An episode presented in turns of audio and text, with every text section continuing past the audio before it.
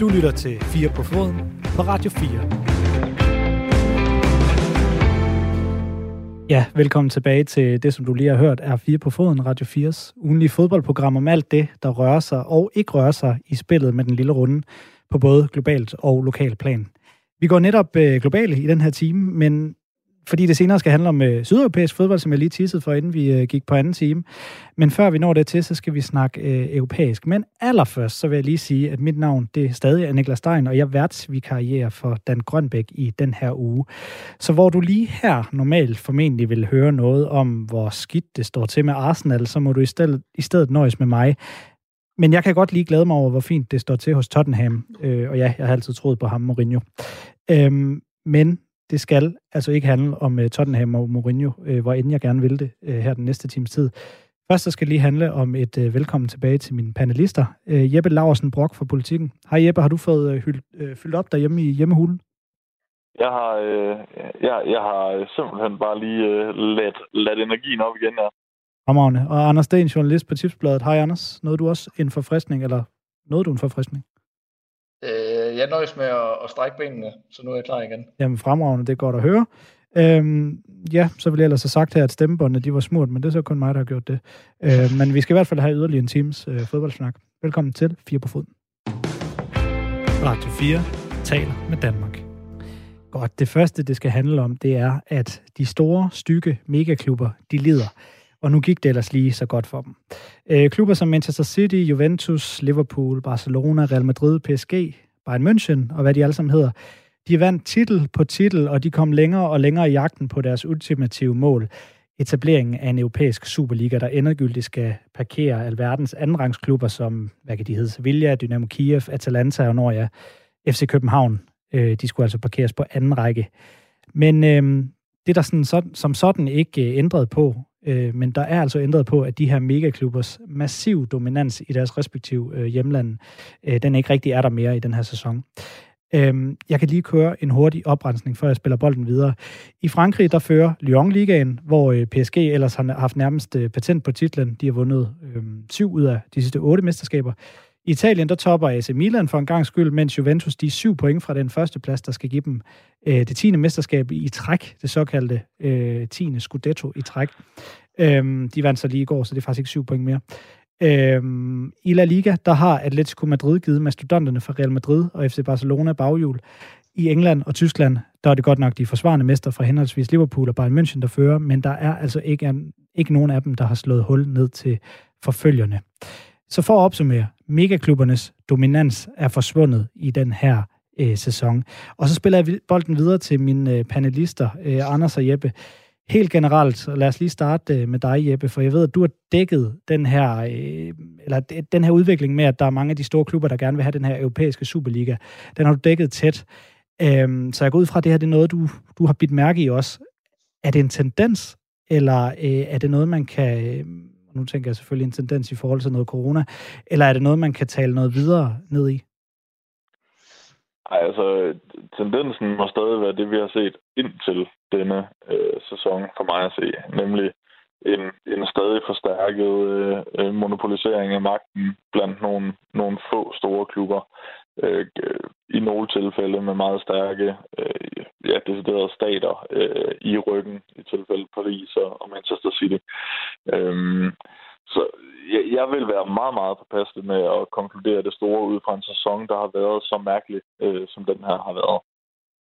Anders, øh, hvad tænker du om, om det her? Altså der, hvor jeg egentlig gerne vil hen i, det er jo, at, at der er jo selvfølgelig noget, der hedder corona, som i hvert fald har haft en stor effekt, i og med, at der ikke er nogen, der hedder øh, tilskuere. Men, men altså, tager jeg munden for fuld, når jeg siger det her med, at megaklubberne dominerer ikke mere, eller er det ligesom det, man ser rundt om i, øh, i Europa? Er den her store forskel, der er mellem de allerstørste og de lidt mindre, er den mere eller mindre udvisket? Altså, i øjebliksbilledet har du jo ret i, at, øh, at det er udvisket. Øh, det har du lige redegjort for. Men, men jeg er da enig med, med Jeppe i, øh, at det her det skal fortsætte jo ikke bare i en sæson. Øh, indtil videre der er det jo kun en halv.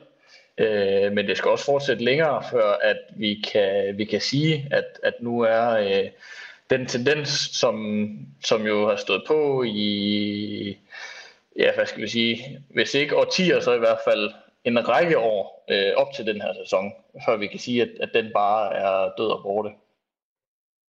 Ja, men nu nævnte jeg lige den europæiske Superliga, det her, men, men tror du det her, det, øh, tror du det her kan være et slag i, i kampen mod det? Altså det er jo klart, at de store klubber, eller det ved jeg ikke, nu, nu sætter jeg en præmis op, der siger, at de store klubber vil, øh, vil have nemmere ved at have momentum til at stikke af og lave den her udbryderliga, men kun de allerstørste klubber og et kæmpe kommersielt apparat bagved, det vil de have nemmere med, hvis de, hvis de slår de mindre klubber 8-0 hver eneste uge. Er det et slag i den her plan, eller fortsætter det igen til sommer? Nej, det skal nok fortsætte, tror jeg. Øh, altså den, den diskussion. Fordi jeg, jeg ser det sådan set lige omvendt. Det her øger jo sådan set deres interesse i øh, at lave en europæisk Superliga, hvor de er sikret en masse penge og ikke behøver at, at bekymre sig om noget så bøvlet som at skulle vinde et mesterskab. Øh, altså, øh, pointen er jo, at de, de vil jo de vil jo bare gerne møde de store klubber hele tiden og, og tjene så mange penge som muligt. Øh, de her klubber, det er i hvert fald det indtryk, man får øh, kvæg deres ageren i forhold til og tanker omkring sin europæiske Superliga. Øh, så, øh, så jeg tror, i og med, at de jo selv er, klubberne selv er blandt hoveddrivkraft, øh, altså er hoveddrivkraften bag de her tanker sammen med nogle, nogle visionære øh, rigmænd, jamen så tror jeg ikke, at det, at de selv lige møder en, krusning, en sportslig krusning, at det øh, kommer til at, at skade det momentum, øh, de må føle, de har. Anders, hvor øh, ser du egentlig de mest interessante udviklinger i forhold til det her, i, i, hvis vi holder os til de her top 5 ligaer? Hvor, hvor er skillet, skillet mellem de bedste og næstbedste mest udvisket lige nu? Øh, Italien og Frankrig. Øh, umiddelbart. Øh, fordi øh, det er også der, øh, det er også der, det, dominansen har været øh, mere eller mindre mest udtalt, det kan man så sige, så kan man, der kan man også tage, øh, tage, tage øh, hvad hedder det, Tyskland med, men, men der ligger Bayern München jo så trods alt på førstepladsen nu her. Øhm, men, men i Italien og, øh, og Frankrig, hvor, øh, hvor Juventus og PSG, som du redegjorde for lige før, øh, jo har, øh, har vundet mesterskaber efter behag. Øh, der er ingen af dem, der ligger på førstepladsen nu. Øhm, det synes jeg er, øh, er, er, hvis vi skal tage to ud af de fem, og hvad så med den mest eksponerede af dem alle, tror jeg, der er mange, der vil tænke derude. Altså, altså selvfølgelig England, som jeg vil gætte på, at der er flest danskere, der følger med i, ud over den danske liga. Altså der tæller jeg øh, Manchester United, Manchester City, Liverpool, Leicester og Tottenham, som man sådan, der er ingen af dem, man rigtig kan afskrive i den her øh, mesterskabskamp. Hvad er det, der, der sker i, øh, i Premier League lige for tiden? hvis, hvis jeg skal tage den, så... Ja, tager du bare den, ja, Jamen, jeg, jeg er enig med Anders øh, i, at øh, det mest markante sådan set er, er Italien, Frankrig og til dels også øh, Spanien, hvor, øh, hvor vi har været vant til, at det skulle være enten Real Madrid eller Barcelona, øh, og så en sjældent gang skyld, øh, en sjældent gang øh, Atletico Madrid. Men ja, en stor del af det kan måske tilskrives øh, kriser i Barcelona og Real Madrid, at billedet er lidt anderledes der. Premier League er jeg ikke øh, helt så overrasket over, fordi Øh, det har altså været mere tæt end mange af de andre ligaer. Vi har ikke set den her monopolisering af, af mesterskabet, som vi har i Paris og Italien. Øh, bedst eksemplificeret ved, at, at Leicester rent faktisk kunne vinde i 2016, var det vist. Øh, så, så det er egentlig ikke, det er rigtigt, at, at vi har set nogle år, hvor Liverpool og Manchester City bare har været virkelig, virkelig gode. Men udover det, jamen, så har vi jo egentlig været nogenlunde vant til en relativt bred front i Premier League, og det tror jeg øh, handler om, at der er ganske enkelt flere klubber, der har mange penge i Premier League. Altså det har ikke, det har ikke været ligesom i, i Paris, øh, hvor de ejerne fra Katar kunne fuldstændig altså overtage den franske liga ved at komme ind med deres penge øh, helt så voldsomt har de ikke kunne gøre det i øh, Manchester City, øh, der Abu Dhabi kom ind der, fordi Manchester City er, eller Manchester United er så stort et brand. Liverpool er et kæmpe brand. Tottenham er blevet en stor international klub. Øh, Arsenal øh, øh har en skidt sæson nu, men har også været store klubber. Det er klubber, der har været rigtig gode til at tjene penge kommercielt på blandt andet det asiatiske marked, og de er derfor så store, at ja, at det er sværere at monopolisere magten i, i Premier League end i nogle af de andre ligaer. Jeg må også lige smide øh, Premier League over til, til dig, Anders, for jeg ved, det er den liga, du i hvert fald også øh, følger mest ud over den danske. Hvem står med overhånden i øh, Premier League lige nu? Øh, jamen, Altså det, altså sådan helt øh, matematisk, så gør Manchester United, fordi de har lige så mange point som øh, Liverpool, og de har spillet en kamp færre. Øhm, hvis du så spørger mig, hvem jeg tror vinder mesterskabet, så tror jeg ikke, det bliver Manchester United. Øh, fordi jeg ser, ser stadigvæk Liverpool og Manchester City til at være øh, bedre hold. Øh, det med City så vi i sidste uge, da de slog United. Øhm, og de har, de har også et par, par kampe i, øh, i baggrunden, der gør, at de også kan øhm, overhale øh, Liverpool på førstepladsen. Øhm, så jeg, jeg tror, at det bliver Liverpool eller, eller City, der, øhm, der skal kæmpe om det. Jeg må også lige høre øh, dig til det, Jeppe. City og Liverpool, og det er jo også det er dem, der har vundet de sidste par gange. øhm, ja, ja, og så, det, så det synes jeg, at min præmis falder, eller hvad? Nej, nej, måske er det, Anders og jeg også ramt lidt af vanetænkning der, altså fordi vi jo har vendt os til, at vi, vi, man kan jo på ryggraden hvem der skal ligge i toppen i de forskellige ligaer, fordi det har vi vendt os til gennem nogle år, måske lidt færre år i Premier League end, end i nogle af de andre ligaer. Så, så lige så vel som man i Danmark øh, altid vil sige, at det er FCK og Midtjylland, der ender i toppen, øh, selv når FCK har fået en elendig start, øh, det gør sig måske til dels også gældende her. Men så ligger det jo rent faktisk også bare i toppen. Og der er vel også noget, der tyder på, at de to øh, klubber, altså City og, og Liverpool, på deres topniveau er bedst i den her sæson. Men jeg er nu ikke så sikker på, at det bliver et af de to hold, fordi de har virket så, så sårbare jævnligt. Liverpool øh, har haft en, en periode, hvor de har haft store problemer defensivt, altså Van Dijk blev skadet. Så har de haft nogle kampe, hvor de dårligt nok kunne skabe en chance. City har haft nogle besynderlige udsving. Øh, men alligevel, så synes jeg jo heller ikke nødvendigvis, at United bare ser så robust ud, at de skal skulle tage mesterskabet. De har også haft nogle besynderlige udsving. Til gengæld synes jeg, at de har en ret, øh, ret bred trup, og, øh, og egentlig har ramt noget okay fodbold i ny og næ. Øhm, så jeg tror, hvis ikke det bliver City eller Liverpool, så, øh, så tror jeg faktisk, det bliver United. Der, der hvor man, altså hvis man kan komme din præmis øh, lidt i møde, øh, så er det jo, at, at nogle af, af de klubber, som, øh, som jo ikke engang er vant til at danne den brede front, jo også ligger, øh, ligger med helt fremme. Øh, Leicester vandt selvfølgelig mesterskabet for snart fem år siden, men derudover har det jo ikke været et traditionelt tophold. Øh, altså de har kun et point færre end Liverpool og, øh, og Man United. Øhm, derover så har både, både Southampton og Everton lige så mange point som øh, Manchester City, øh, og kun fire point færre end Liverpool på førstepladsen. Øhm, så det er jo det er måske mere øh, måske mere det faktum, at sådan nogle øh, hold som dem ligger så relativt tæt på, øh, på den absolute top, der sådan i hvert fald taler for, øh, at, at det er en usædvanlig sæson, den her. Ja, ja præcis. Jeg, jeg synes også mere, det, jeg synes mest af alt, det er en sæson om øh, topholdene, der er sværere end normalt, end at det er de andre, der nødvendigvis er vanvittigt meget stærkere end normalt. Øh, som jeg lige husker det på, øh, på, øh, på ryggraden, så mener jeg også, at United er det eneste hold, der har øh, to point øh, i snit. Øh, og det er jo ja. normalt det, der man kalder mesterskabssnittet i, øh, i England. Og, og typisk så vil der faktisk være et par klubber, der når op omkring det. Men lige nu mener jeg, at United er det eneste hold, der, der har det, og det siger noget om den manglende stabilitet hos blandt andet Liverpool og City. Ja, og så... det er også rigtigt, bare lige for at bekræfte.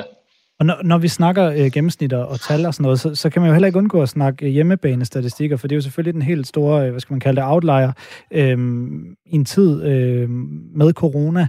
Øh, hvis man går ned over de her top 5 ligaer, så kan man se, at der er en tendens i alle top 5 ligaer, når det kommer til, til hjemmebanesejre, og det er, at det er gået betragteligt øh, ned. Øh, jeg vil ikke stå og nævne alle tallene ud, men, øh, men, men hvis man går dem ned igennem, så er de i hvert fald alle top 5 ligaer er faldet i forhold til helt generelt, hvor mange øh, hjemmebanesejre der kommer. Og det giver måske mening i forhold til, at der ikke er nogen tilskuere. Jeppe, nu øh, var jeg lidt tavlig ved dig i sidste time og øh, spurgte dig ind til den der øh, Atalanta FC Midtjylland-kamp, øh, så det lød som om, det kun, var, det kun var Anders, jeg havde mødt. Jeg snakkede også med dig øh, omkring det her med at se fodboldkampe uden øh, tilskuere. Lad os lige også prøve at vende det. Øh, vi har selvfølgelig kun prøvet det som tilskuer, men, men hvad, er det, hvad er det for en oplevelse at se en fodboldkamp, hvor, en, en stor fodboldkamp, hvor der ikke er nogen tilskuere? Jamen, det, det er jo... Øh det er jo trist. Altså, det er det bare. Øh, og der, øh, jeg, jeg tror sådan, jeg har set så mange, at, at jeg, jeg har set gode kampe uden tilskuere. Det, det vil være løgn at påstå andet. Jeg har, har bestemt også set øh, kampe med tempo og intensitet og sådan noget. Men det er jo især det her med intensiteten, man føler, det tager... Øh, det, det, det, det mister. Det mister simpelthen noget intensitet, og, øh, når, når tilskuerne mangler.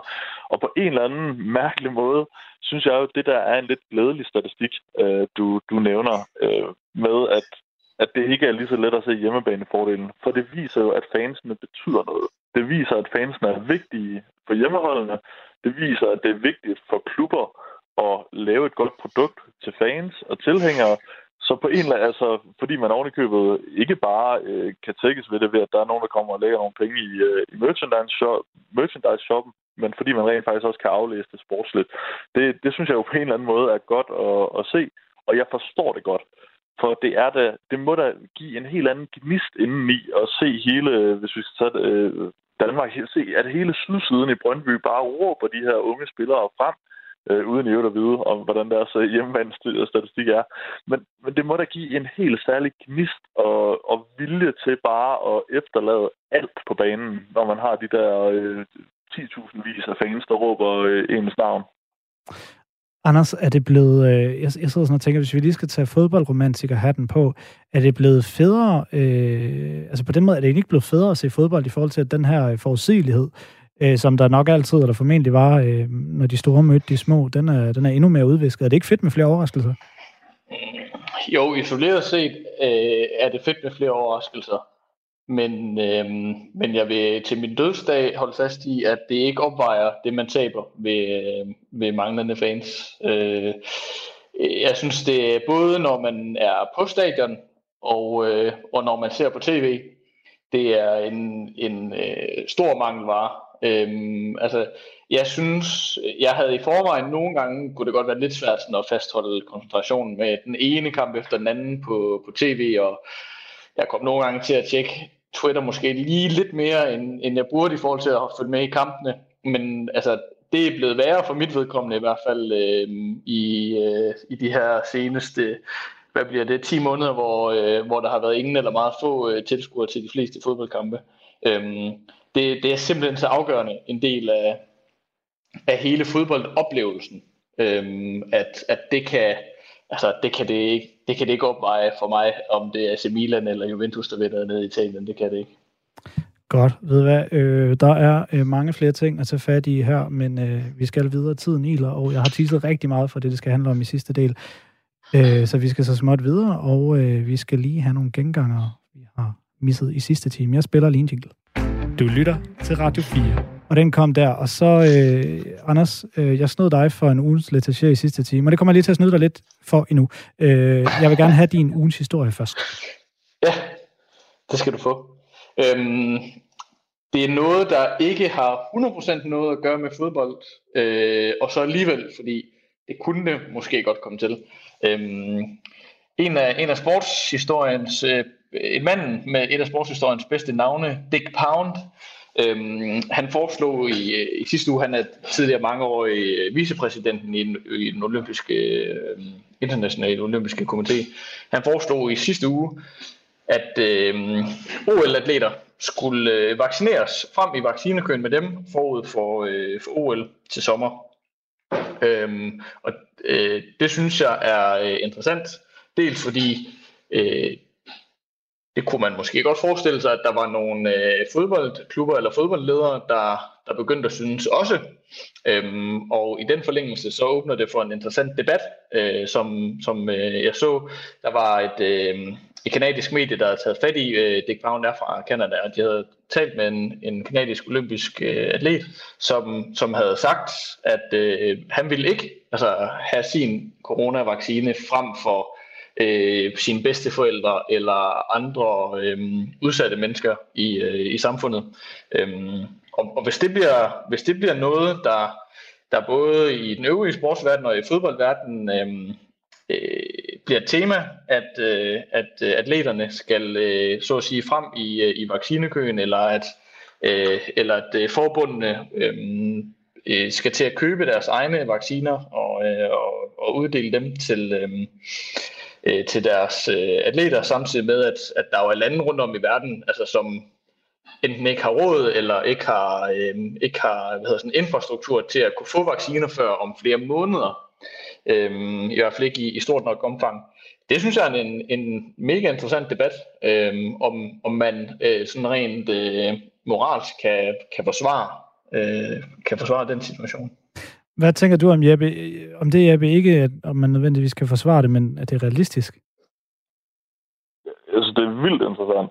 Det er jo, det er jo en, en diskussion, vi også har, har smagt en fli af i Danmark, da, da dronning Margrethe fik, øh, fik en, uh, en coronavaccine lidt foran i, i, i køen, hvor mange øh, synes, at, at det var øh, mærkeligt, at hun skulle have noget for andre. øh, hvor man jo så man kan altid diskutere om ja, monarkiet til, øh, altså om det er fair at have et monarki og sådan noget, om det er i orden. Men, men når man har et, så kan man omvendt sige, at så er det måske okay, at, at uh, man gør, hvad man kan for, at monarken dør.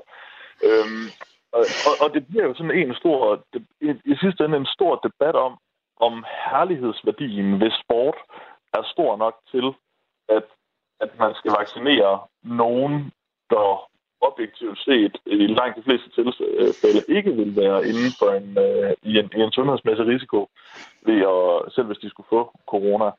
Øh, omvendt så vil det jo lette afvikling af et OL og af fodbold, øh, fodbold øh, eller sportsbegivenheder det hele taget. Så det er en rigtig interessant debat, øh, som jeg, jeg tror, det vil kæmpe, kæmpe ramaskrig, hvis, øh, hvis idrætten begynder at, at få fordele i en pandemi, der har ramt hele verden så hårdt. Det, det, Øh, men for at vende tilbage til spørgsmålet, er det realistisk? Jeg tror, den mest realistiske form, det vil være, at så skulle de købe det privat, altså så skulle den internationale olympiske komité øh, eller øh, Premier League gå ind og købe det. Og det vil stadig, altså så vil det skabe kæmpe debat, om de går ind og stjæler vacciner fra andre, som Anders også var inde på. Øh, og det er sådan noget, der i hvert fald for mig at se godt kunne holde i hvert fald IFC tilbage fra at gøre det, fordi hvad er det egentlig for nogle signaler, man kommer til at sende ud til i verden så? Mega spændende debat, ja, som jeg faktisk ikke har været opmærksom på. Øh, stor ros til dig, Anders, for, øh, for det. tak. Skide godt. Hvis, hvis jeg lige må tilføje, ja, øhm, det, som jeg selv var inde på, og som Jeppe så også lige var inde på, altså, det, er jo, det er jo langt fra alle lande i verden, der, øhm, øh, altså, som har lige så, lige så gunstige øh, vaccineaftaler, som vi trods debat om, øh, hvordan EU øh, har forvaltet de der aftaler, øh, trods alt har i, i Danmark og i EU, hvor, øh, hvor det jo for eksempel øh, tyder på, at, at øh, alle danskere, der, der kan og vil blive vaccineret, øh, vil, altså, vil være vaccineret inden udgangen af juni. Altså der er jo, der er jo lande, hvor der er mega, mega lange udsigter øh, til, at, øh, at de sådan begynder at kan, kan vaccinere den, den brede befolkning i hvert fald. Øhm, så, og og det, er jo, det er jo netop derfor, det her er, øh, er interessant, fordi øhm, øh, ja, kommer øh, IOC, øh, øh, Champions League-klubberne, Premier League-klubberne osv., osv., kommer de til at i går så en tage vacciner, som ellers kunne være endt i øh, øh et, den tredje verden et sted. Godt. Og ved du hvad, øh, Jeppe, øh, nu er vi er så godt i gang. Ugens letaché fra dig. Øh, kan vi lige øh, ja. få den? Og lad mig lige hurtigt til nye lyttere sige, at ugens letaché er selvfølgelig øh, en, øh, den lidt mere fodboldromantiske øh, pris, der gives til noget kuriøst, eller noget, vi godt kan lide. Den er navngivet efter øh, Matt Letaché, den her øh, ærke, eller arketypiske One Club, club player, one club player, er det, jeg prøver at få sagt fra, fra Southampton. Ugens letaché, hvem skal den gå til i den her uge for dig, Jeppe? Charlie. ja. Hvad skal jeg lige have nogle flere ord på? Han skal gå til, til Chorley fra Nation League, som øh, vist nok er den 6. bedste række i England, men i øh, FA Cup'en slog et meget coronaramt øh, Derby County. Øh, og udover at det er altid er smukt i pokalturneringer, når øh, små klubber slår de store, øh, så, altså, fordi det er jo simpelthen en fantastisk øh, fest for, for de her unge gutter fra Chorley, så har de også lavet øh, en af de bedste fejringer, jeg længe har set, og lagt den på Twitter, hvor de står i 1 minut og 45 sekunder og synger øh, Adele øh, i omklædningsrummet. Øh, og vel at mærke ikke sådan en, øh, en øh, optempo Adele-sang. Nej, de synger, øh, øh, de synger en af hendes øh, helt store sjæler og øh, halvnøgne mænd, der lige har vundet 2-0 i FA-koppen øh, i et omklædningsrum med altså, og de synger det med væltsmert, og øh, jamen, det, det er så smukt. Altså, det, det, det synes jeg faktisk, du skal lægge ud på jeres øh, profil, så folk, øh, folk skal ikke snyde sig for, for Charlie, der synger, synger Adele. Ved du hvad, Jeppe? Øh, det er her, at øh, det kan blive så smukt, når vi, øh, når vi lige præcis med ugens historie og ugens letager øh, ikke har dem forberedt. Hør lige her. It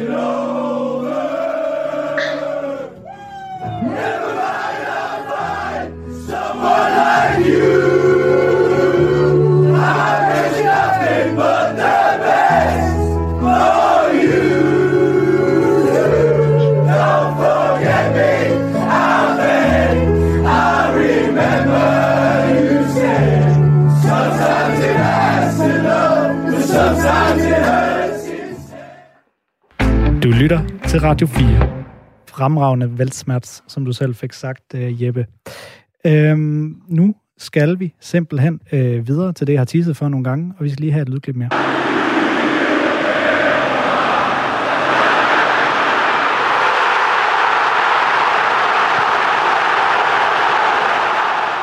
Sådan her lød det nemlig, da den brasilianske angriber Gabriel Barbosa, og ham der blev kaldt Gabigol, øh, afgjorde finale i den seneste udgave af Copa Libertadores, og det er, hvis man ikke kender den, den sydamerikanske pendant til det, vi her i Europa kender som Champions League. Øhm, det gjorde han i 2019 med sit andet mål for brasilianske Flamengo, der vandt 2-1 over argentinske River Plate, dengang i november 2019, og det føles altså som meget, meget lang tid siden. Men nu er Copa Libertadores igen gået ind i sin afgørende fase, og det er snart tid til en ny vinder. For det bliver nemlig ikke Flamengo, der øh, vinder igen, for semifinalerne de hedder øh, Palmeiras øh, mod Santos, øh, eller Palmeiras og Santos for Brasilien, og så River Plate og Boca Juniors for Argentina. Øh, de første semifinaler de blev spillet sidste uge, og øh, anden runde bliver afgjort i de kommende dage, hvor efter vi kender to finalister. Øh, jeg kan lige sige, at den første semifinal mellem Palmeiras og River Plate endte 3-0 til Palmeiras, og den anden kamp mellem Boca Juniors og Santos, den endte 0-0. Øhm, så vi har, vi har altså snart øh, to finalister, og derfor findes der vel næppe et øh, bedre tidspunkt at øh, zoome lupen ind på sydamerikansk fodbold end øh, lige nu. Så det er det, vi skal gøre. Og øh, det skal vi, som jeg har teaset for mange gange, og som jeg også har sagt for, at jeg har teaset mange gange, øh, og nu bliver det lidt metagtigt. Øh, vi skal gøre det med en gæst, der ved rigtig meget om, hvordan de sparker til læder ned sydpå. Øh, men inden vi lige siger hej til ham, så skal jeg lige høre mine to panelister. Øh, Jeppe, hvad tænker du ganske kort, når jeg siger sydamerikansk fodbold? Men altså, øh, så tænker jeg selvfølgelig på, på de, øh, de stjerner, som der er født ud af, af sydamerikansk fodbold. Men jeg tænker jo primært fra den fra legendeoverlevering eller fra europæisk fodbold. Selve klubfodbolden i Sydamerika, jamen, det, det siger mig primært noget i form af et eller andet fodboldmanagerspil øh, for en 10 år siden, jeg, jeg sikkert har, har haft. Øh, jeg faktisk jeg vil sige, tre af de fire hold i semifinalerne, tror jeg, jeg har styret i fodboldmanager. Anders, Sydamerikansk fodbold. Et ord. Hvad kan du være? Atmosfære. Ja, det er et godt ord. Øhm, fordi... Lidenskab. Øh, hvis jeg også kunne, skulle svare med et ord. Jamen dejligt, det er så fint, fordi øh, nu udvider nemlig panel, panelet til tre og byder velkommen til en, der ved rigtig meget om det her. Jeg, som jeg sagde tidligere, der er ingen af os tre, øh, så jeg godt sige, der ved super meget om sydamerikansk fodbold, så vi skal have bekræftet nogle fordomme, måske be og afkræftet nogle fordomme.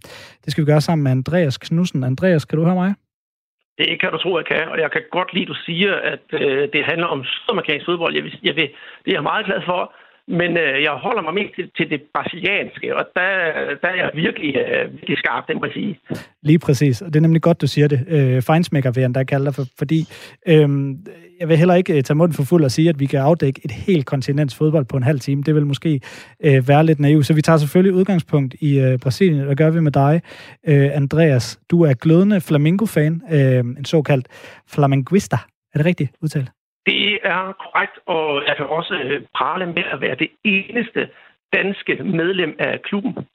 så jeg har stemmeret og, og, og det hele og, og, og blander mig gerne i debatter inde, inde i klubben. Det er ikke sikkert, at jeg bliver hørt, men jeg, jeg prøver da at gøre mit, og jeg følger dem i øh, tygt og tyndt lige nu øh, for tiden, da det er ret så tyndt. Mesterskabet hænger i en tynd tråd. De er ude af Copa Libertadores, og i går, senest, eller i går her, der smed de en, øh, en, en, en 2-0 sejr væk til en potentiel nedrykker. Så det er med, med livet som indsats, man skal holde med, med et brasiliansk hold. Fordi den ene uge, der kan man være i himlen, og den næste uge, der kan man være helt i guldkælderen. Så du er simpelthen medlem af klubben også og har stemmeret, siger du. Vil det sige, at du, øh, du faktisk har noget at skulle sige, når der skal findes en ny præsident, eller hvordan foregår det? Foregår det ligesom man kender det fra Spanien, for eksempel? Øh, ved du hvad, nu skal jeg også øh, øh, øh, være, fortælle lidt om mine mangler.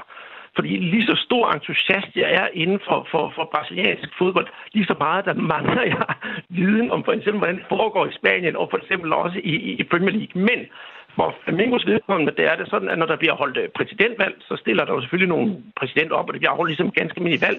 Så skal man fysisk møde op inde i klubben og aflevere sin stemmeseddel. Og det er rigtig, rigtig typisk sydamerikansk, fordi jeg er medlem af klubben for det, der hedder Off Rio.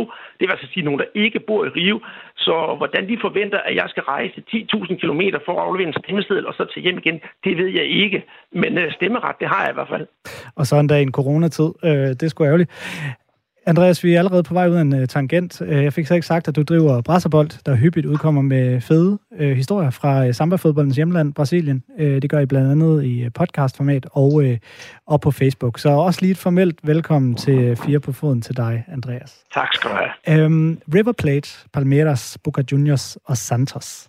Det ligger godt i munden. Det lyder lidt som en, en hushue af store, traditionrige to, traditionsrige sydamerikanske fodboldklubber. Øhm, er det nu også det? Altså, hvem mangler, hvis vi skal sige, hvem er de, hvem er de allerstørste? Nu, nu tager vi lige udgangspunkt i Brasilien. Hvem er de allerstørste brasilianske fodboldklubber lige nu? Uh, lige nu så snakker vi selvfølgelig øh, Palmeiras men så handler det mest om uh, Grêmio og Flamengo og International, og så selvfølgelig São Paulo, som fører ligaen lige nu.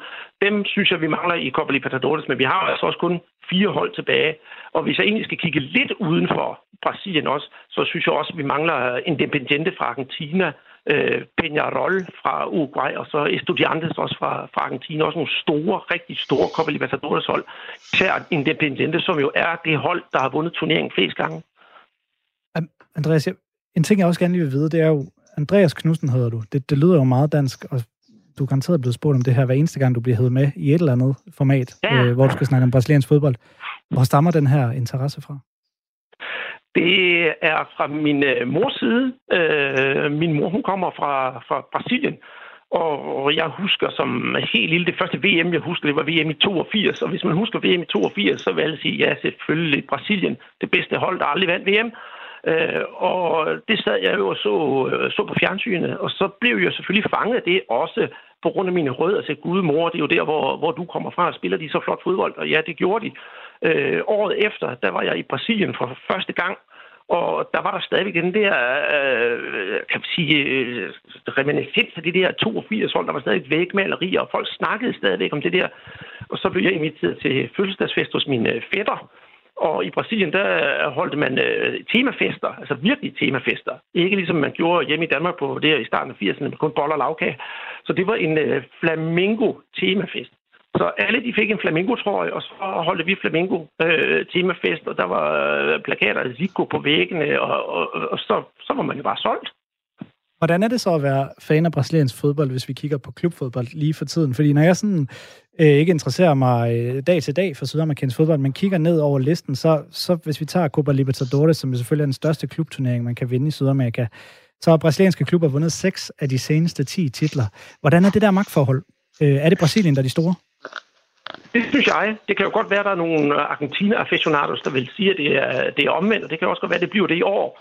Øh, øh, men, men, men jeg synes, det er at Brasilien, der har teten. Det er dem, der har de, de, de pt. bedste spillere, og, og også det land, som kan, hvis det er muligt, betale de største lønninger. Der er jo nogle utrolig velfungerende klubber dernede. Der er også nogle, der ikke fungerer særlig godt, men nogle af de store klubber, Flamengo, har godt med penge. Palmeiras har godt med penge, og Gremio, som også har vundet turneringen flere gange, har, har også godt med penge. Og jeg tror ikke, at økonomien i Argentina, med også med alt det her corona, der har været, den er så, øh, så, så fantastisk. Så, så jeg tror og, og mener også, at, at øh, Brasilien er øh, pt. det bedste øh, hvad kan man sige, fodboldland i, i, i Sydamerika. Og så kommer Argentina ind som nummer to. Men på den anden måde, så når jeg sidder og kigger igen ned ad den her liste, så slår det mig også, at der er utrolig mange forskellige klubber, øh, der vinder øh, Copa Libertadores. Øh, 15 forskellige vinder de seneste 20 år. Det er jo noget lidt andet, end, øh, end vi ser her i, i Europa, hvor Real Madrid kan vinde, hvad er det, fire, år, fire gange på fem år. Øh, er det et meget mere jævnbyrdigt øh, kontinent i forhold til fodboldklubberne? Det kan man, øh, kan man delvis godt sige, men et stort problem, og det øh, kan I to andre i panelet nok genkende til, at alle de spillere, I kender, det er dem, der spiller i Europa. Og knap nok har et hold spillet færdigt i Copa Libertadores eller vundet, før at alle de store stjerner de bliver pillet væk, og så spiller de i Europa, fordi man vil jo gerne til Europa. Det er jo den store drøm, fordi de her sydamerikanske spillere at komme til Europa. Selvfølgelig er der nogle få, der bliver, men, men på den måde, så hver gang der kommer nogle nye stjernefrø i klubberne, så bliver de hentet til Europa, i Brasiliens vedkommende, for Brasiliens vedkommende, lige snart de fylder 18, bum, så er de over på den anden side af, af Atlanten. Og så mister klubberne jo lige pludselig nogle af de der øh, spillere, der har været med til at give dem den her succes. Et eksempel, vi kan se Flamingo fra, fra, fra sidste år.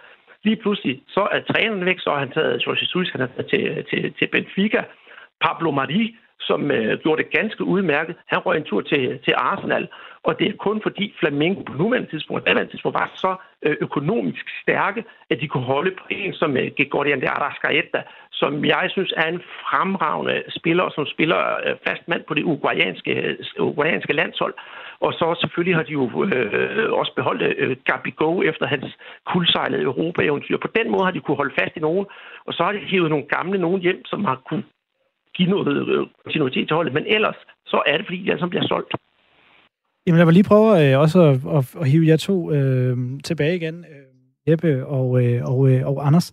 Altså, bemærker I, øh, jeg, har, jeg har snakket med jer forud for det her program, og ved begge, at I ikke, I ikke er eksperter i sydamerikansk fodbold, så, så lad mig alligevel prøve at trykteste jer lidt. Hvor, hvor ofte støder I på navne øh, på store talenter eller store spillere i, øh, i, øh, i sydamerikansk fodbold? Er det noget, der, der, der trænger igennem til Europa?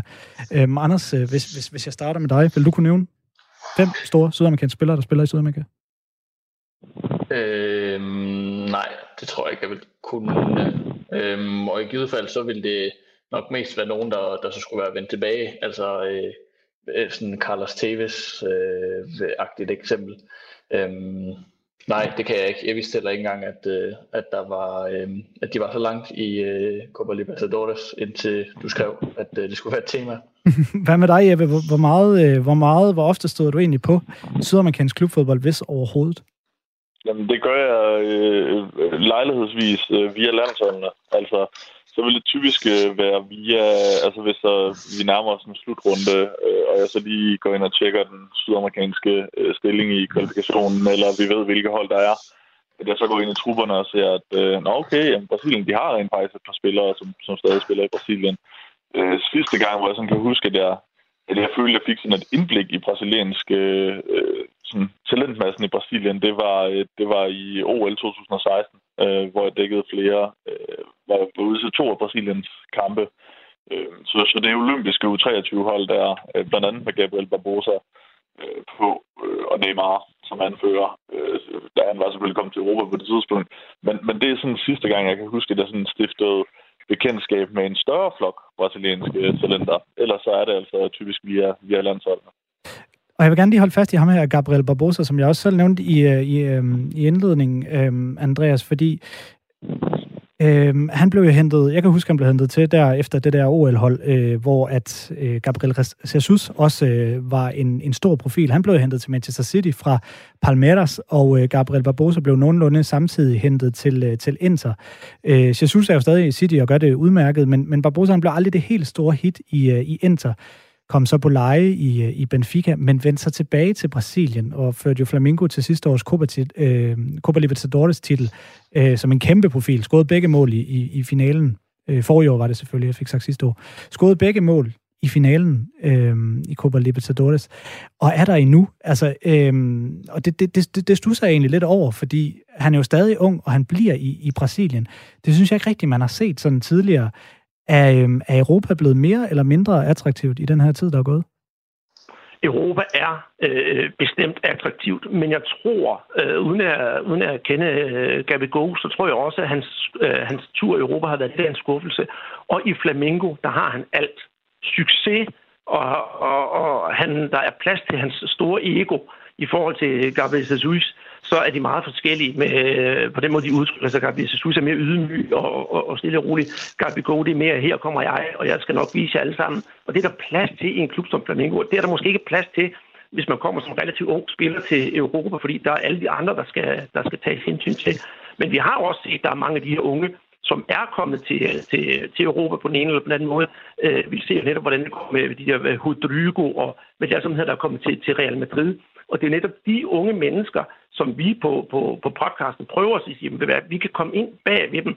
Øh, vi har, jeg har blandt andet været med til at snakke med, med, med tidligere trænere af de her spillere og sige, hvordan er de, og, og, og er de nogle nye talenter, og, og hvad er det, vi kan forvente af de her unge mennesker, der kommer frem. Og folk er jo helt vildt nysgerrige, når de finder ud af, gud, der er jo kommet en ung brasilianer til den den klub, kan I ikke fortælle lidt om ham? Jo, det kan det godt.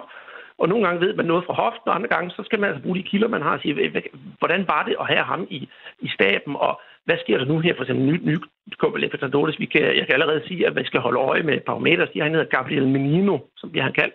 Han tror jeg altså virkelig meget på fremover. Han skal nok også komme til, til, til Europa. Og det er jo et, et udsigtsvindue til alle, de her, til, til alle de her unge talenter. Men mange af dem, som du siger, det gør go. Øh, øh, hvis de har de rigtige forhold, så bliver de også hjemme.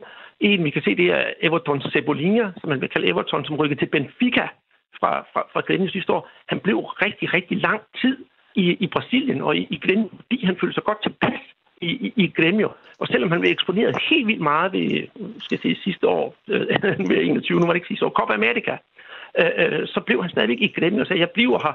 Men lige pludselig så røg Jorge Jesus til, øh, til Benfica, og så tog han altså øh, Everton, Everton med.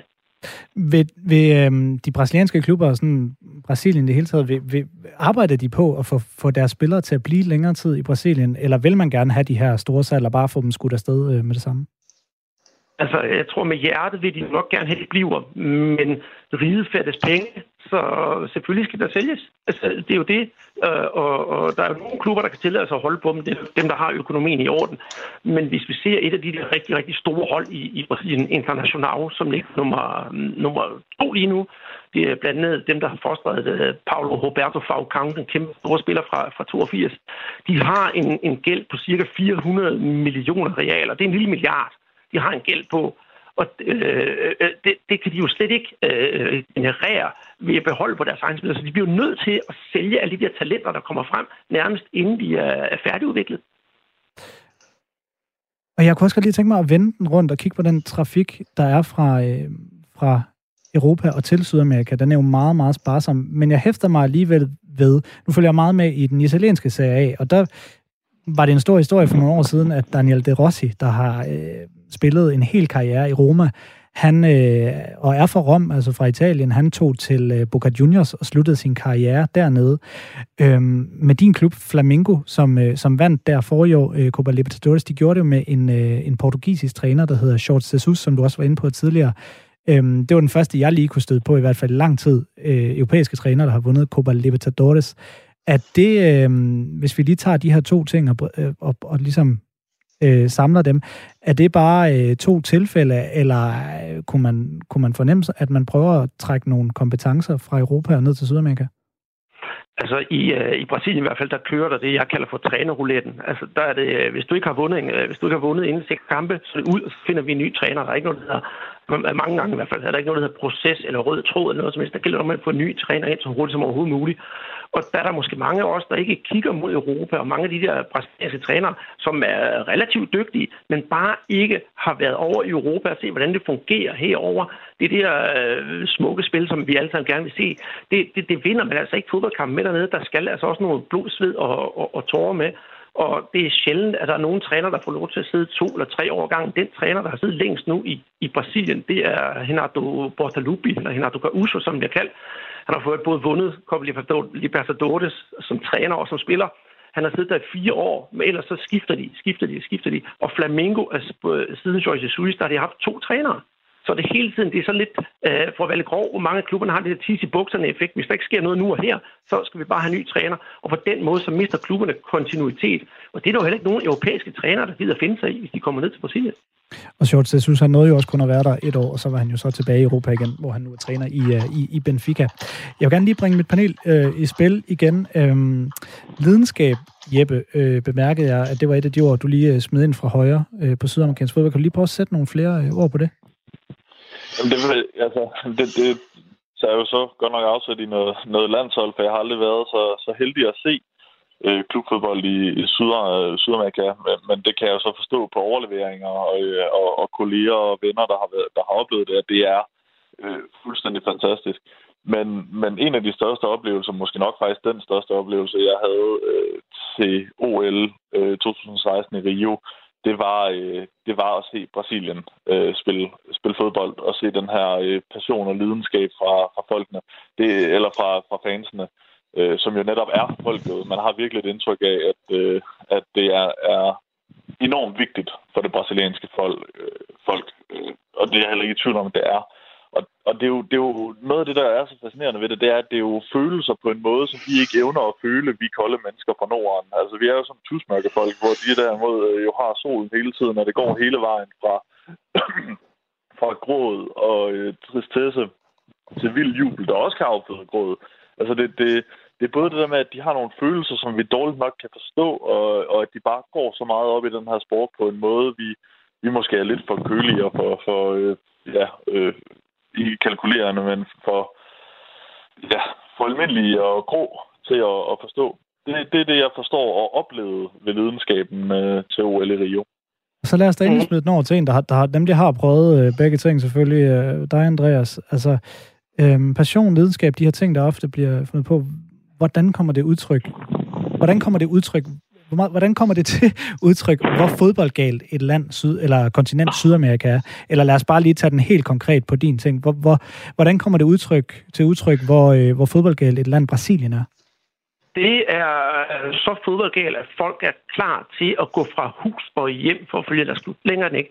Øh, da Corinthians skulle spille Intercontinental Cup mod Chelsea i, øh, i Japan, der var der flere Corinthians, øh, det er de fans fra den klub, der solgte deres biler, køleskab, tv, bare for at få en rejse til Japan. Det er ikke nødvendigvis, de fik en billet til kampen. Bare det at komme over og følge deres klub. Og det er den passion, som, som man også ser i, i, i Copa Libertadores. Og Copa Libertadores, grunden til, at jeg synes, den er mere passioneret end, end for eksempel Champions League, det er, at Champions League er en meget, meget poleret turnering, hvis jeg må sige det. Det kan godt, selvfølgelig kampen kan være fantastiske, men det hele om, omkring det, det kan godt blive en smule kedeligt. Og følelserne i Brasilien og i Sydamerika får, få fuld gas på alle parametre. Og så er den her turnering så speciel. Jeg skal jo regne med, at øh, for eksempel i, den her, i, i sidste år, i de indledende runder, der skulle Flamengo spille mod Junior Barranquilla. Og det er i Rio, og Junior Barranquilla ligger i nordlige Colombia. Øh, vi skal ikke have nogen gættekonkurrence, jeg kan godt sige det. Fra Barranquilla til Rio, der er der 5.000 km. Det er den samme afstand, der er fra Aarhus til Quebec. Det er kæmpe afstande og kæmpe forskelle, vi har med at gøre. Og det synes jeg er enormt charmerende, og folk de omfavner det. Og så skal vi måske også huske på, at for eksempel øh, øh, i Ecuador, der spiller El Dio Quito, som jo har en fantastisk hjemmesbane, fordi de spiller i 2800 meters højde. Så alle er jo bare helt vilde med det her Copa Libertadores, fordi det er øh, det er sådan en meget uformelig størrelse, og man kan faktisk kun holde af dem. Og så er der passionen. Det er altså både på banen og uden for banen. Hvis der ikke er fyrværkeri med, så er der noget galt. Det er lidt sværere nu med alle de her sikkerhedsforanstaltninger, der er. Men vi ser bare en kamp, der blev spillet i år i de indledende runder mellem to brasilianske hold, mellem Gremio og International, som bliver kaldt det ondeste opgør i hele verden. Selve kampen, det var en fantastisk fodboldkamp. Det endte 0-0, men derefter så bliver der uddelt seks gule kort og otte røde kort i sådan en kamp. Og det, det, det beskriver Copa Libertadores meget godt, både på, både på godt og ondt. Det er der, hvor følelserne de er, sidder uden på tøjet. Der var også en kamp i 2017, hvor øh, Peñarol spiller mod, hvad hedder det, øh, mod Palmeiras. Og det er så Uruguay mod Brasilien, vi har her.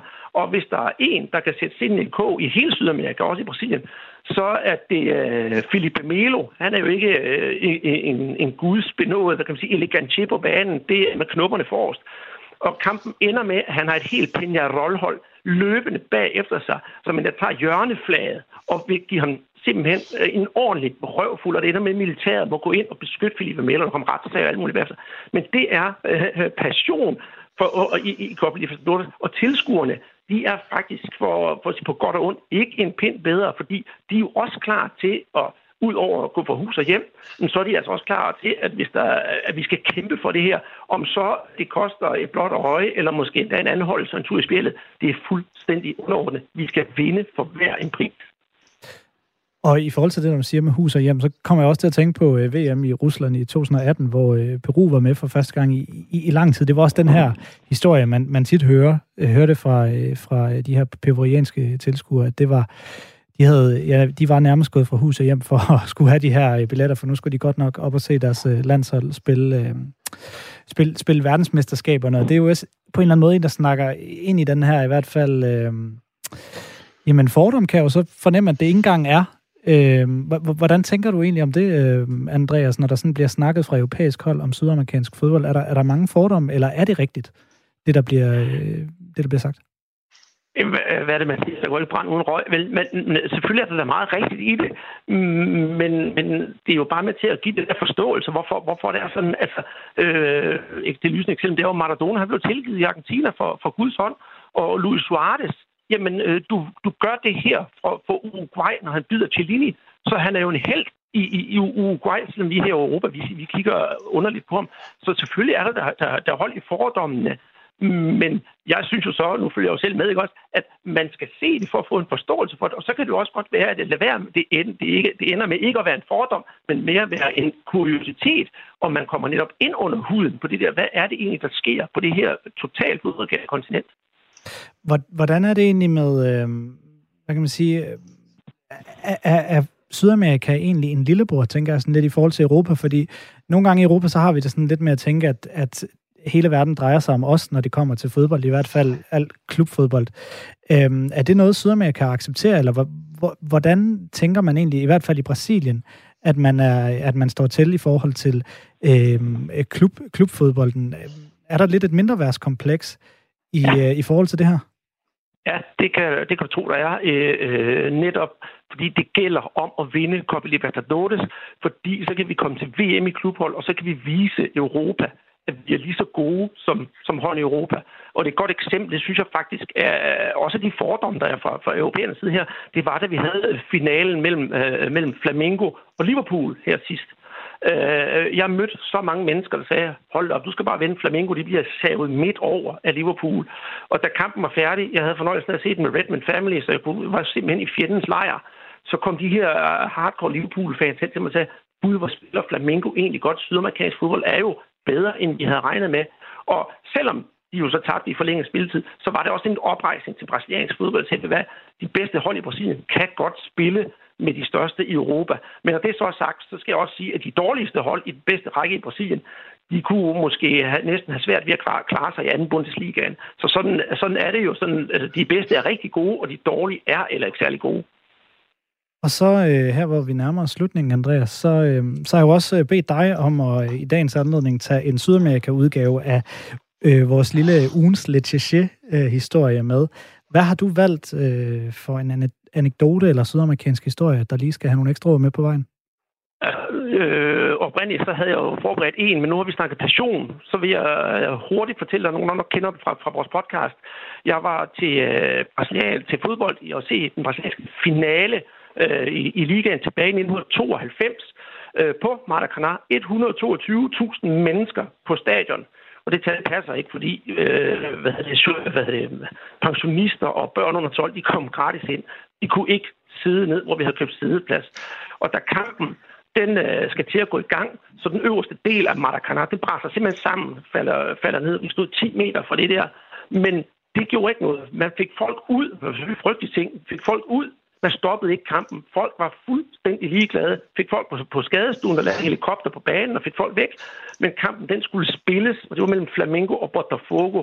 Og det kulminerer øh, kampen at få 2-2, kan det sige, men det kulminerer på et tidspunkt, da den legendariske brasilianske spiller Junior, han skal tage et frispark lidt uden for feltet, så kommer der en baneløber ind, og da baneløberen kommer ind, der går folk fuld fuldstændig amok, og det er på den gode måde, helt amok, og jubler, jubler, jubler.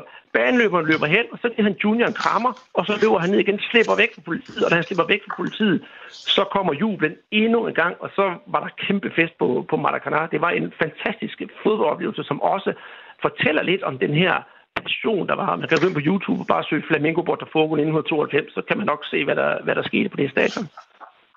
Og øh, nu har vi, vi, vi har kun et minuts tid tilbage. Vi, vi har slet ikke fået snakket om selve kampen, men det er egentlig heller ikke det, det skulle handle om. Det skulle handle om et, den her øh, helikoptertur rundt omkring øh, det spændende landskab, der er sydamerikansk fodbold. Men øh, lad mig da lige kort runde af, at øh, i, øh, det, altså på onsdag bliver de anden afdeling af de to semifinaler spillet, og øh, Palmeiras mod River Plate, der fører Palmeiras fra Brasilien 3-0 og River Plate fra Argentina. Og øh, Boca Juniors og Santos, de har 0-0. De skal have fundet ud af, hvem der kan blive vinder af den. Vi er øh, så, snot nået, så småt nået til vejs ende. Øhm, jeg ved ikke, om I er faldet i søvn derude med mine panelister. Det håber jeg ikke, for det var, det var spændende historie, vi hørte. Men jeg vil alligevel lige hive ind til sidst og sige øhm, tak, til, øh, tak til Anders Sten, øh, journalist for Tipsbladet. Jeg fik snydt dig for en ugens lidt tror jeg. Den må du have til gode. Ja, du skylder. Det jeg skylder. Også tak til Jeppe Larsen Brock, journalist på Politiken. Tak, Jeppe. Det var så lidt. Og til sidst, tak til Andreas Knudsen, altså øh, fra Brasserbold, og øh, ja, tak. kaldt dig brasiliansk fejnsmækker. Det var alt for fire på foden den her gang. Jeg er tilbage i næste uge